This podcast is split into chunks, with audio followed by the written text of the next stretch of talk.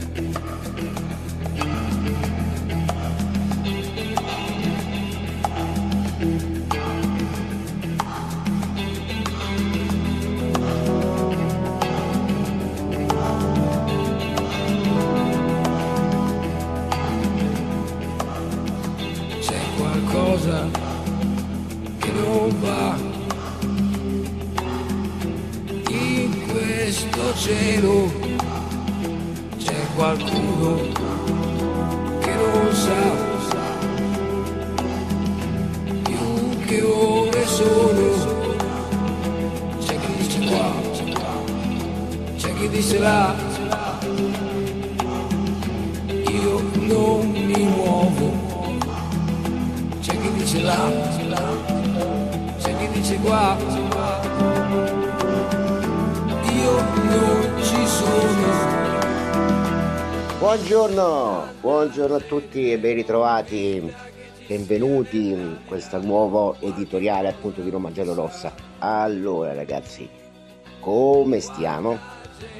Dormito bene, è passata bene la giornata di ieri, l'inizio della settimana, lunedì, eh? Giornataccia.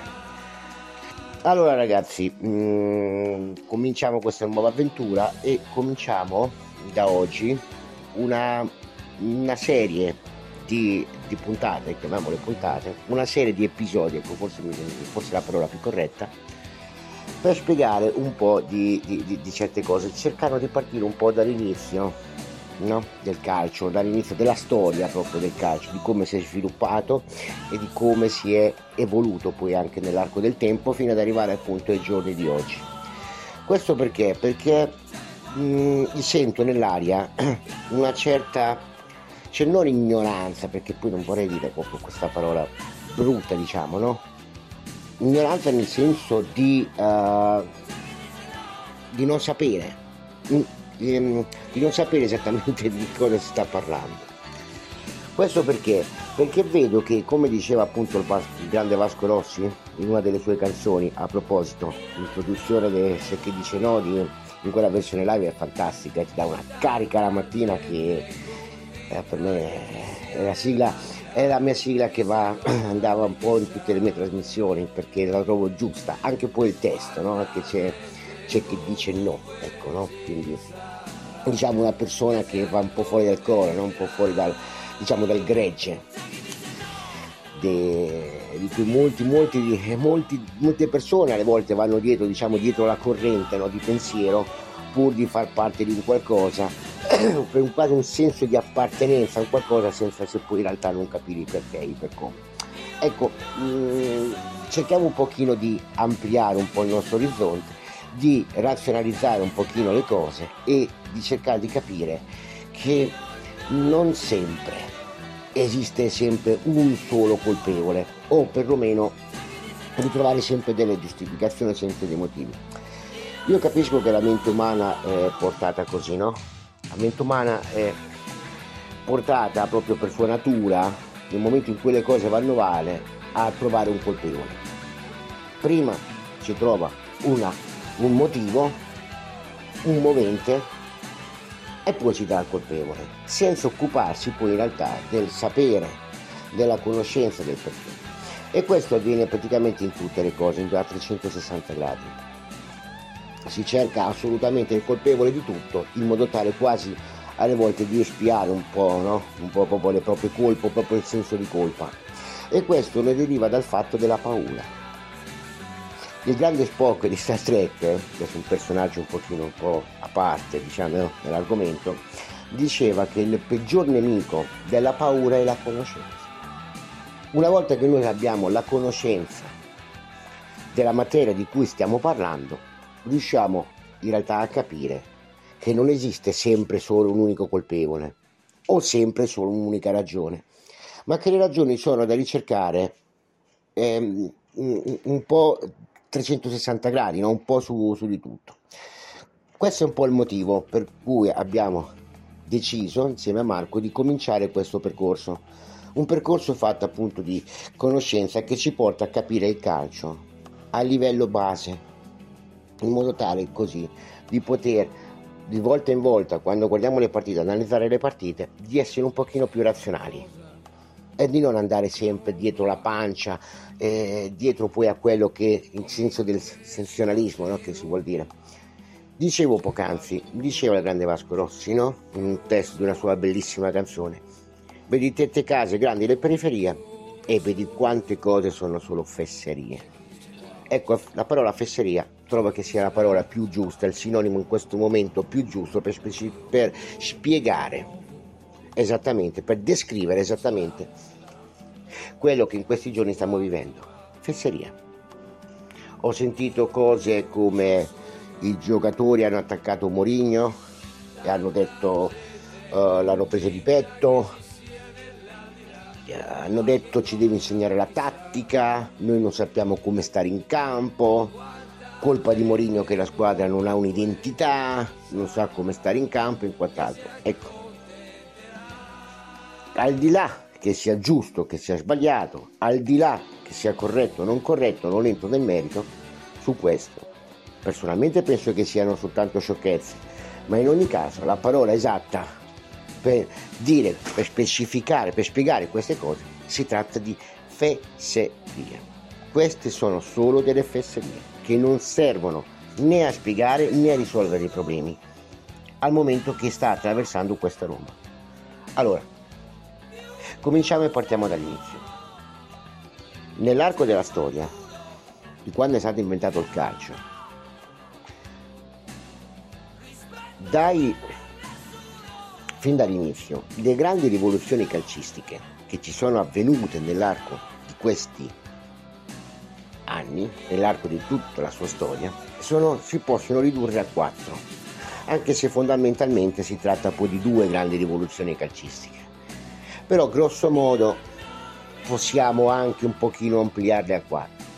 E sto parlando, la prima avvenne negli anni 30, la fece il grande Vittorio Pozzo, in cui in pratica rivoluzionò completamente il modo di stare in campo e inventò la difesa a 4, unita al cosiddetto metodista, come si chiamava a suo tempo, ovvero del regista basso. Questo accadeva perché? Perché una squadra di meno di me- medio livello, una squadra di basso livello affrontava una squadra di grande livello e le partite finivano 12 a 0, 13 a 0, 15 a 0 e il calcio stava perdendo interesse chiaramente così.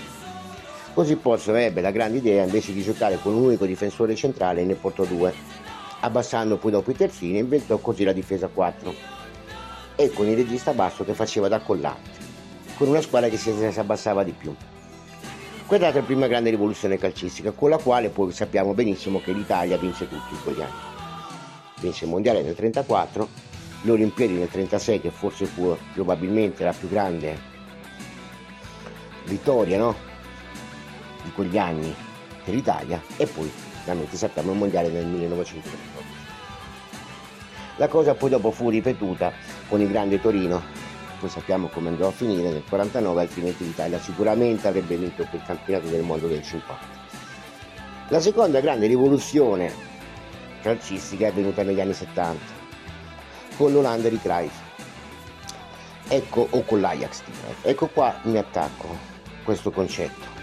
Cruyff probabilmente è stata la persona calcistica che più, c'è la persona che più ha dato al calcio.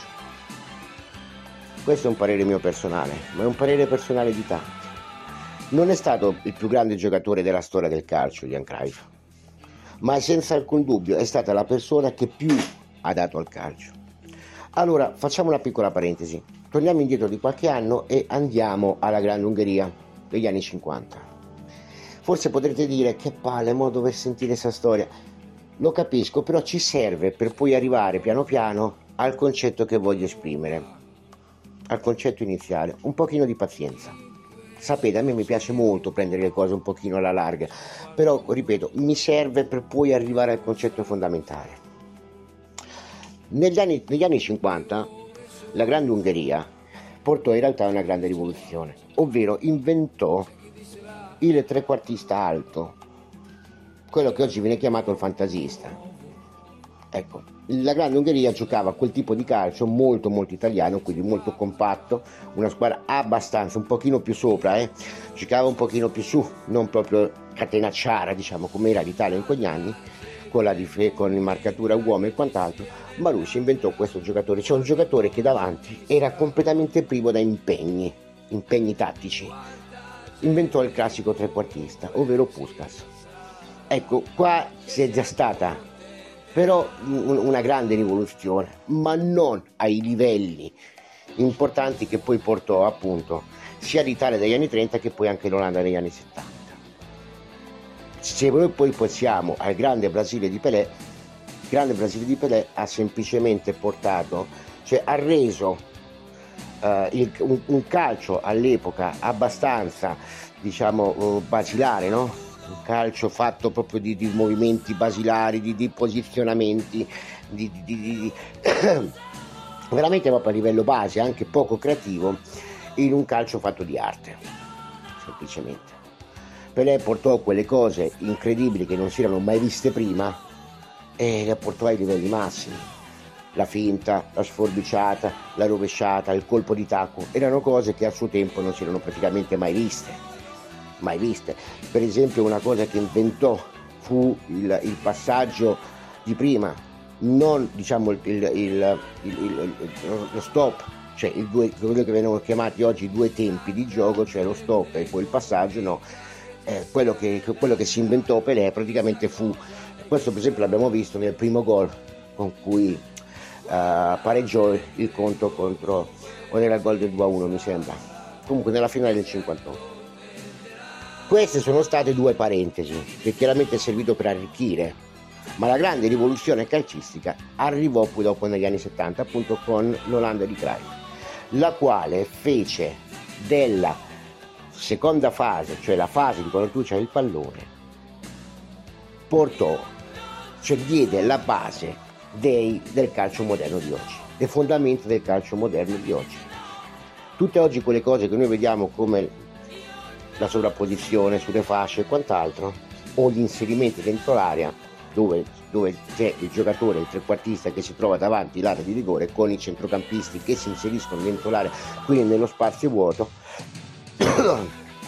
ecco, quei concetti li ha letteralmente che scardinati, aperti, portati, esaltati, esasperati poi appunto nell'Olanda di, di, di poi la chiamiamo più che altro Olanda di Cruyff sappiamo che non vinse, poi dopo alla fine per puro caso non riuscì a vincere quei due campionati del mondo, ma l'Ajax vinse 4 Champions League consecutive. Ecco. Questo perché arriva a questo punto qui? Per far capire che il calcio è fatto di due fasi. È sempre stato così. Una fase passiva quando tu non hai il pallone, una fase in cui ti devi difendere, e una fase attiva quando tu hai il pallone ma se mentre prima degli anni 70 la fase passiva era semplicemente una fase dal momento in cui si prendeva possesso del pallone si passava a una, una, una seconda fase Nell'Olanda di Cruyff la fase passiva in realtà diventò una conseguenza della fase attiva, ovvero inventò un modo di difendersi alto, un modo di difendersi che era completamente nuovo a suo tempo e infatti travolse completamente tutto. Perché dico questo? Ora pensate un po' al paradosso della storia. Jan Cruyff è stato il giocatore, ripeto, la persona che al calcio è quella che ha saputo dare di più in assoluto. Il miglior giocatore europeo che sia mai esistito, ma forse da allenatore lo è stato ancora più grande, a mio giudizio. Proprio perché ha portato quei livelli, quei concetti tattici all'esasperazione più totale. L'abbiamo conosciuto la grande Barcellona di Cruyff che vinse praticamente tutti in quegli anni, anche se poi perse quella Champions League contro quel Milan di Capello un po' particolare. Adesso ragazzi, sapete chi era l'allenatore in secondo di quel grande Barcellona di Johan Cruyff? Come allenatore? Un certo che si chiama José Mourinho, che noi conosciamo molto bene. Pensate. Mourinho aveva capito a suo tempo che avere una squadra, portando una squadra molto avanti e il modo di difendersi era quello che una volta che tu perdi il possesso del pallone vai subito in pressing nell'area avversaria praticamente cercando di ritornare subito in possesso del pallone e quindi in questo modo mettendo in difficoltà, mettendo sotto pressione la difesa avversaria. Mourinho ha capito che questo concetto in realtà portava che cosa? Un, portava un vantaggio, ma portava anche un enorme svantaggio che era quello che se tu una volta che perdevi il pallone nella tre quarti di area avversaria, dietro di te avevi molto, ma molto, ma molto campo di dietro da attaccare, con il quale dovevi ripiegare. E dover ripiegare con tutta la squadra? Comporta un enorme dispendio di energie, primo. Mantenere la squadra molto corta. Porta anche una, una, una concentrazione mentale molto importante, cioè che a un certo punto comincia a mancarti, perché se mancano le energie fisiche comincia a mancarti anche quelle mentali e, di, e, e viceversa, se ti mancano quelle mentali ti mancano anche quelle fisiche, eh, logicamente ti puoi ritrovare dopo che hai fatto una forte mole di gioco, una, un, hai, hai speso tante energie davanti per cercare appunto di eh, di, di, di, passare in vantaggio, no? di far gol e quant'altro, di fare gioco e quant'altro, poi magari ti puoi ritrovare paradossalmente che la squadra avversaria senza spendere più di tanto, eh, due contropiedi ti, ti passa in vantaggio. Ecco, Mourinho ha capito che, ragazzi, un conto è creare il bel gioco, far giocare bene le squadre, esaltare il pubblico, un conto è vincere. Ecco, Mourinho tra i due casi ha scelto quest'altro. Se voi vi ricordate, nel 2010, nella grande semifinale che fece Mourinho contro il Barcellona, a fine partita gli fecero, gli do, fecero una domanda. Mourinho, senza farlo apposta, praticamente rispose: Per me è programmata perché la sua grande capacità è anche appunto la comunicazione. Ogni cosa che lui dice è studiata a tavolino, pensata a tavolino, quello che deve dire. Mourinho disse: Beh, ci avevano detto che eh, dovevamo temere la riconquista del pallone alta che fa il Barcellona, quindi esaltando no, quel gioco appunto di Cruyff. Dice però, lo temo se il pallone ce l'ho io. Se io il pallone non ce l'ho, che me ne frega della riconquista alta degli avversari, io la palla non ce l'ho. Ecco, io, ecco, per far capire questo concetto, per far capire esattamente l'evoluzione, cioè le, le, le, la base del calcio di Mourinho, io eh, mh, vi porto indietro nel tempo, ovvero nel, negli ottavi di finale il Chelsea, il primo Chelsea di, di Mourinho contro il Barcellona di, di Guardiola, mi sembra che già c'era Guardiola a suo tempo, forse mi sto sbagliando, forse non c'era ancora Guardiola. Beh, insomma, indietro in quel tempo, no? quando in Inghilterra, giocando in casa, ci fu una palla persa proprio esattamente davanti all'area di rigore. L'immagine che è stato fatto dal, da, dietro, da dietro, cioè da sopra, si vede esattamente tutta l'azione tattica come si svolge.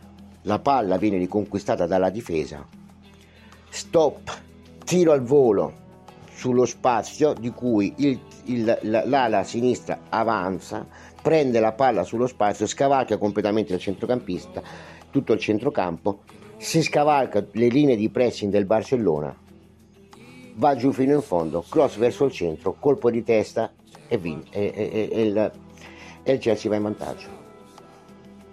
Tre passaggi, tre tocchi di palla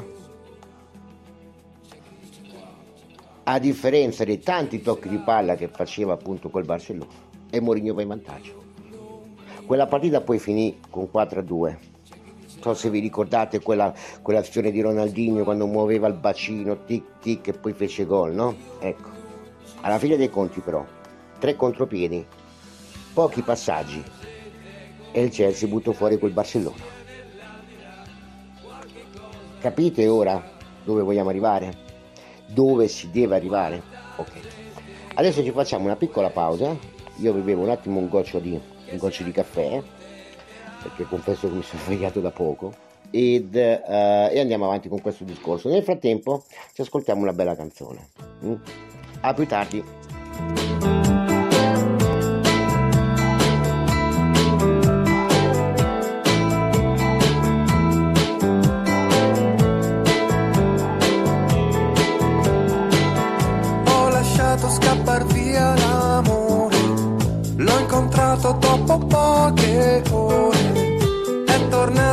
Tornato senza mai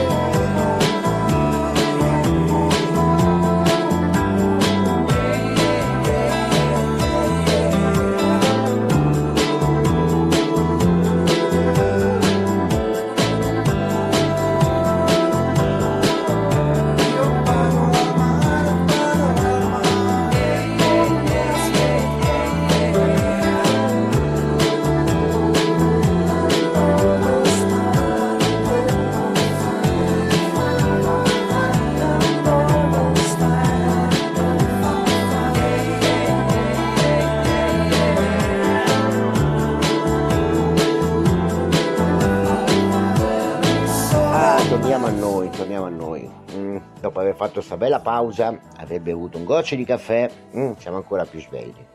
Allora, tutta l'introduzione di prima che abbiamo fatto è servita soltanto a far capire esattamente come Mourinho, c'è la sua visione di calcio che vede Mourinho, in cui dice è inutile creare tanto, avere tanta mole di gioco, spendere tante energie e quant'altro, quando poi invece magari la squadra avversaria, quando poi invece più che altro io stesso con tre passaggi posso addirittura andare in, andare in porta. Perché? Perché lo scopo del calcio qual è? Quello di mettere la palla dietro quella porta. Questo è lo scopo del calcio. Non è che sappiamo, no? Non è che se una squadra dice vinco il confronto dell'altra squadra, se io faccio più calci d'angoli, se mantengo più il possesso del pallone, se ho creato più azioni da rete. No, no. Il bello, il bello e il brutto, se vogliamo, anche del gioco del calcio non è questo.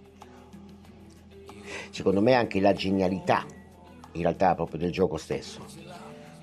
Ora, quando io sento parlare a volte giornalisti, o, o pseudopilonisti in cui dicono la Roma non c'ha gioco, la Roma non gioca a calcio, la Roma deve fare più gioco e quant'altro. È una fesseria. Ecco, esattamente la parola giusta per specificare queste cose è fesseria. E sono tutte delle fesserie. Perché? Perché abbiamo detto poc'anzi che il calcio è fatto di due fasi, una fase passiva e una fase attiva. Ora, anche la fase passiva è un gioco. Anche vedere i movimenti della difesa è un gioco. E guardate ragazzi, che se invece di guardare sempre dove sta il pallone, noi concentriamo il nostro sguardo sui movimenti che fanno gli altri giocatori che non hanno il pallone, ci rendiamo conto che è bello. È bello vedere come un giocatore cerca di smarcarsi, detta il passaggio e la, e la difesa accorcia, si compatta, va dietro, va dietro l'avversario, segue l'avversario. Sono belle cose da vedere. Alle volte le partite che finiscono magari 0-0 forse possono essere poco spettacolari, ma contemporaneamente si vede tanto di dietro, i movimenti e quant'altro. Le partite che dicono 4-3, partita bellissima, e intanto dietro si vedono degli orrori difensivi, degli sbagli difensivi molto grossi. Ah, io non penso che ad alti livelli quella sia la partita. Cioè, una bella partita che magari finisce 1-0, per esempio, dove si è visto tanto movimenti tattici, dove si è visto la copertura degli spazi e quant'altro, e nei prossimi giorni andremo ad analizzare anche come si fa esattamente una fase difensiva bassa come la fa Mourinho, anche queste cose rendono il calcio bello. Qualora riusciamo a capire e a concentrarci appunto sui movimenti degli altri giocatori. Perché noi siamo un po' tutti portati a vedere chi ha il pallone a vedere quello che il giocatore fa con questo pallone. Quindi se vediamo la giocata, il dribbling, il gioco spettacolare, il colpo di tacco e quant'altro non ci esaltiamo in questo perché invece non riusciamo ad esaltarci sulla concentrazione e sui movimenti che fanno gli altri giocatori? I movimenti che fa appunto la difesa nel cercare di prevenire le azioni avversarie? Ecco, se noi ci concentriamo lo sguardo da altre parti, ci rendiamo conto che una partita di calcio, anche fatta così, diventa bellissima e diventa esaltante. Proprio perché si vede che prima c'è una, una strategia che prima si è studiata la partita a tavolino. Ecco, ora torniamo a noi sulla Roma. La Roma dello scorso anno, in confronto alla Roma di quest'anno, non è cambiata. La base è rimasta identica. I concetti sono rimasti identici perché? Perché è rimasto identico l'allenatore, in cui ha cercato di impremere questi concetti di base esaltarsi nel gioco difensivo, esaltarsi nel non prendere gol, cercare di portare appunto l'efficacia del tutto. Dov'è il problema? Il problema è che quest'anno la difesa di quest'anno ancora deve registrare certi movimenti e purtroppo la difesa incassa troppi gol. Dov'è il punto debole di tutto questo? Il punto debole si trova nel momento in cui tu vai in svantaggio ti trovi dietro e chiaramente la tua fase passiva non la puoi più esaltare, perché in quel momento cambia completamente la strategia. E in quel momento sei tu stesso che invece devi avere una fase attiva differente. Ecco, questo è il punto debole di questa strategia. Allora devi portare dei concetti completamente diversi. Allora in quel caso lì avviene l'effetto contrario. La squadra avversaria che si trova in vantaggio si abbassa, chiude gli spazi, non ti fa entrare, non ti fa passare e tu logicamente ti trovi in difficoltà. No? Perché sei tu stesso che devi fare il gioco. Ecco, il problema più che altro della Roma di quest'anno non è l'attacco, non è il gioco, è più che altro riuscire ad avere una fase difensiva solida, efficace, come la Roma aveva lo scorso anno, pur avendo in realtà un portiere che lascia molte perplessità e che lascia un po', un po' anche a desiderare, perché anche il portiere in questa fase è assolutamente fondamentale. Ecco, forse lì la Roma avrebbe dovuto eventualmente fare uno scatto e andare a cercare un portiere più all'altezza, forse un pochino anche un po' più giovane, forse anche un pochino più motivato nel mettersi in mostra, perché mi sembra che lui Patrizio ormai si sia un pochino adagiato su se stesso, tanto io sono il titolare, è uguale cosa succede, non mi possono cambiare.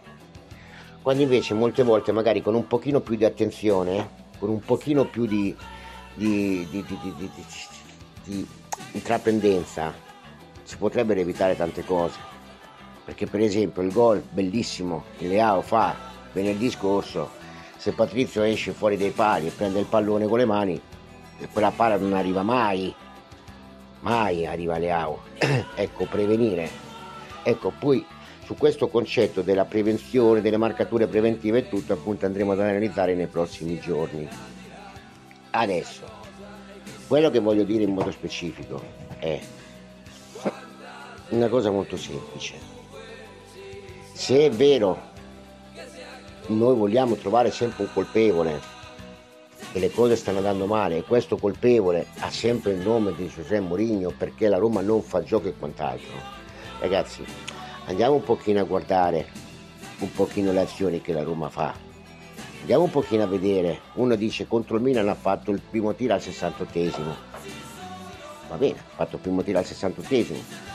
Però l'ultima mezz'ora di gioco, gli ultimi minuti, gli ultimi 20 minuti di gioco, quando la Roma si è trovata in, in, in, in superiorità numerica, ha schiacciato il Milan nella sua metà campo, ha creato molte azioni da rete, e seppure il giocatore stesso sbaglia gol davanti alla porta, lì non possiamo prendercela con l'allenatore.